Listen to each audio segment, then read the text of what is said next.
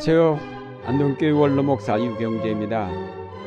고린도 후서 12장에 보면 사도 바울이 자기에게 있는 가시를 없애달라고 세 번 기도하였는데 내 은혜가 네게 족하다. 내 능력은 약한 데서 완전하게 된다는 응답을 받았습니다.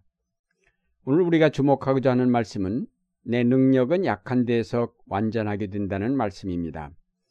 하나님의 능력은 인간의 약함 가운데서 완전하게 나타난다는 뜻입니다. 이 말은 하나님의 능력이 원래 불완전한 것인데 인간의 약함을 만나서 완전해진다는 뜻은 아닙니다. 이것은 주님의 능력이 우리 속에 제대로 나타나려면 우리가 자기의 모든 능력을 포기해야만 한다는 뜻입니다. 오늘날 우리는 하나님의 능력이 아니고는 고칠 수 없는 병에 걸려 있습니다. 우리가 갖고 있는 문제를 해결하려면 하나님의 능력이 필요한 때입니다. 인간이 저질러 놓은 많은 문제, 즉 환경 파괴를 비롯하여 끊임없는 전쟁과 살육, 그리고 이 세계를 점점 더 불평등하게 만들어가는 가진 자들의 횡포 등은 이미 우리의 어떤 능력으로도 회복할 수 없는 지경에 이르렀습니다. 오늘 우리 사회가 안고 있는 문제들, 즉 불의와 부정과 부패는 우리 스스로가 청산하기에는 너무 커져버렸습니다. 그리고 끊임없이 우리를 공격하는 스트레스, 하나도 안전한 것이 없는 먹을거리, 무엇인지 그 원인을 알 수 없는 불안감의 엄습 등은 우리를 점점 더 짓누르는 무거운 짐이 되어버렸습니다. 사람들은 끊임없이 과학의 발전을 통하여 이런 문제들을 해결하려 노력하였지만 이상하게도 갈수록 그 짐은 점점 더 커지고 점점 더 벗어날 수 없는 무게로 우리를 짓누르고 있습니다. 바로 여기에 만물을 새롭게 하시는 하나님의 능력이 필요한 이유가 있습니다. 원래 하나님께서 인간을 창조하실 때에 그와의 관계 속에서 성장하도록 지으셨습니다. 그러므로 하나님을 떠나서는 성장하지도 못하고 마침내 죽음에 이를 수밖에 없습니다. 다시 말해서 하나님의 능력 없이는 인간은 그 생명을 유지할 수도 성장할 수도 없습니다. 물론 인간이 하나님의 품을 떠났어도 당장 죽지는 않습니다. 하지만 그 때문에 일어난 온갖 비극적 사건으로 인간의 역사는 얼룩져 있습니다. 하나님을 떠나서도 스스로 살 수 있다고 생각한 인간의 어리석음 때문에 인간의 역사는 비극으로 점철될 수밖에 없습니다. 오늘도 계속되는 인간의 비극은 여전히 하나님 없이도 낙원을 건설할 수 있다고 착각하고 있는 인간의 오만 때문입니다. 하나님이 안 계셔도 인간의 역사는 흘러가며 발전한다고 믿고 있습니다. 하나님은 약한 자들이나 한가한 사람들이 찾는 가공의 신일 뿐이기에 인간의 행복과 발전에 아무런 도움도 되지 못한다고 생각하는 어리석은 인간들 때문에 이 세계는 점점 더 깊은 혼란에 빠지고 있습니다. 2차 세계대전이 끝날 무렵만 해도 사람들은 정의를 믿었고 유엔이 세계 평화를 이끌어낼 수 있을 것이라고 생각을 하였습니다. 동서냉전의 시대에는 소련을 비롯한 공산 국가들만 무너지면 이 세계는 평화를 노래할 수도 있을 것이라고 생각했는데 막상 공산권이 붕괴된 오늘에 와서는 뜻밖에도 과거 정의의 칼을 휘둘렀던 강대국들이 세계 패권을 장악하면서 세계를 더욱 큰 불안으로 몰아넣고 있습니다. 우리가 이들을 악으로 규정할 수밖에 없는 것은 저들이 하나님의 뜻과는 반대로 인간의 왕국을 세우고 있기 때문입니다.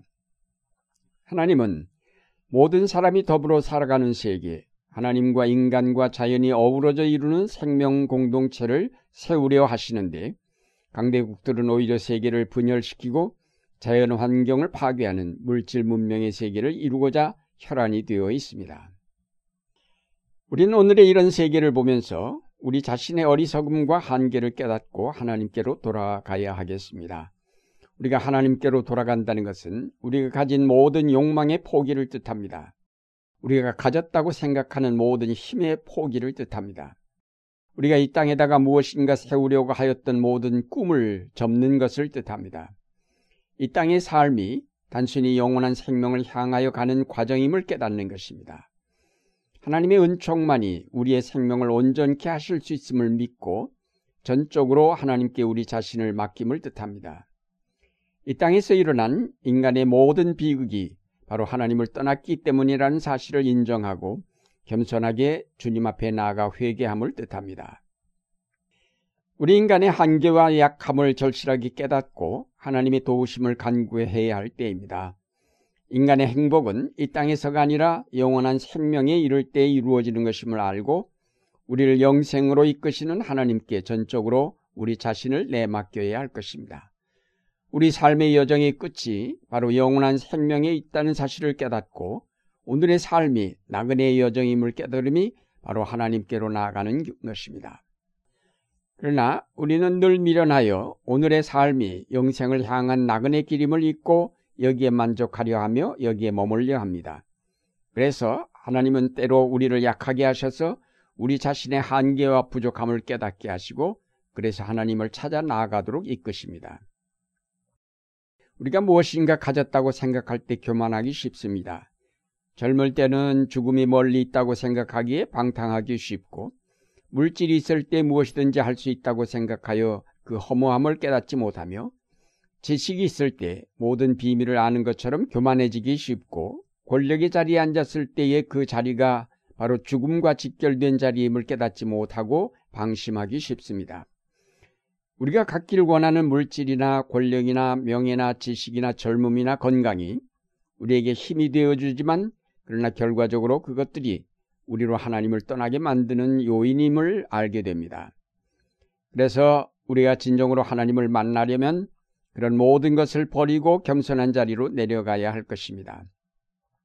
우리가 진정으로 강해지려면 하나님의 능력이 우리 안에 머물게 해야 할 것입니다. 그러려면 우리에게 힘을 더해 주었던 이 땅의 모든 것으로부터 자유로워져야 하며 가난해져야 하며 겸손해져야만 할 것입니다. 하나님은 인간의 약함을 통하여 우리를 자기에게로 부르십니다. 육체의 병이나 가난이 선일 수는 없지만 그것을 통해서 선이 무엇인지를 알게 하십니다. 인간의 불행을 변화시켜 복이 되게 하십니다. 그러므로 우리가 약할 때, 가난할 때, 고통 속에 있을 때 쉽게 포기하거나 낙심하거나 혹은 다른 방법으로 그것을 벗으려 하지 말고 하나님께서 그 약함 가운데서 어떻게 역사하시는지를 조용히 기다리는 것이 신앙인의 바른 태도입니다.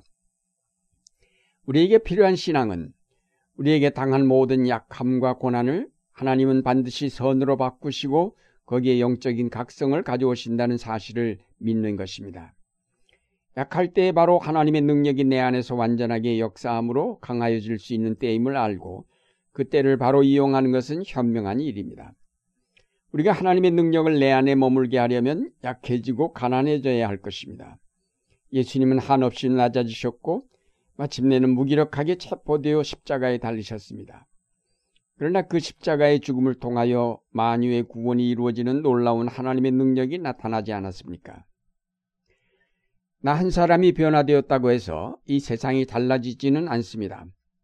그러나 진정으로 내가 하나님과 연합한 자 되고 그의 능력이 내 안에 머물 때에 이 세상이 변화될 것입니다. 내 능력이 아닌 하나님의 능력이 그 세상을 변화시킬 것이기 때문입니다. 사랑하는 여러분, 지금 우리의 능력으로는 어쩔 수 없는 역사의 몰락이 시시각각으로 다가오고 있습니다. 그럼에도 사람들은 여전히 깨닫지 못하고 그대로 넓은 길로 가고 있거나 아니면 깨닫기는 하지만 이미 늦었다고 생각하고 포기하면서 아무것도 하지 않고 있습니다. 그러나 멸망할 줄 알면서도 포기하고 넓은 길로 계속 가는 것은 어리석음입니다. 단호하게 돌이켜 생명이 좁은 문으로 나가야 하겠습니다. 우리가 지난날의 어리석음과 오만을 회개하고 겸손하게 하나님께 나아가 그의 능력을 구해야 하겠습니다. 오늘날 우리의 파괴되어 가는 가정과 혼란을 거듭하는 사회와 고착화되어가는 분단으로 고통받는 민족, 그리고 강자들의 횡포로 신음하는 세계를 구원하는 길은 하나님의 새롭게 하시는 창조의 능력에 의지하는 길밖에 없습니다. 이제 거대한 골리앗과 같은 악의 세력이 우리 앞을 가로막았다 하더라도 두려워 말고 다윗처럼 하나님의 능력으로 무장하고 맞서면 하나님께서 악의 세력을 꺾고 그의 기뻐하시는 새로운 역사를 이루어 가실 것입니다.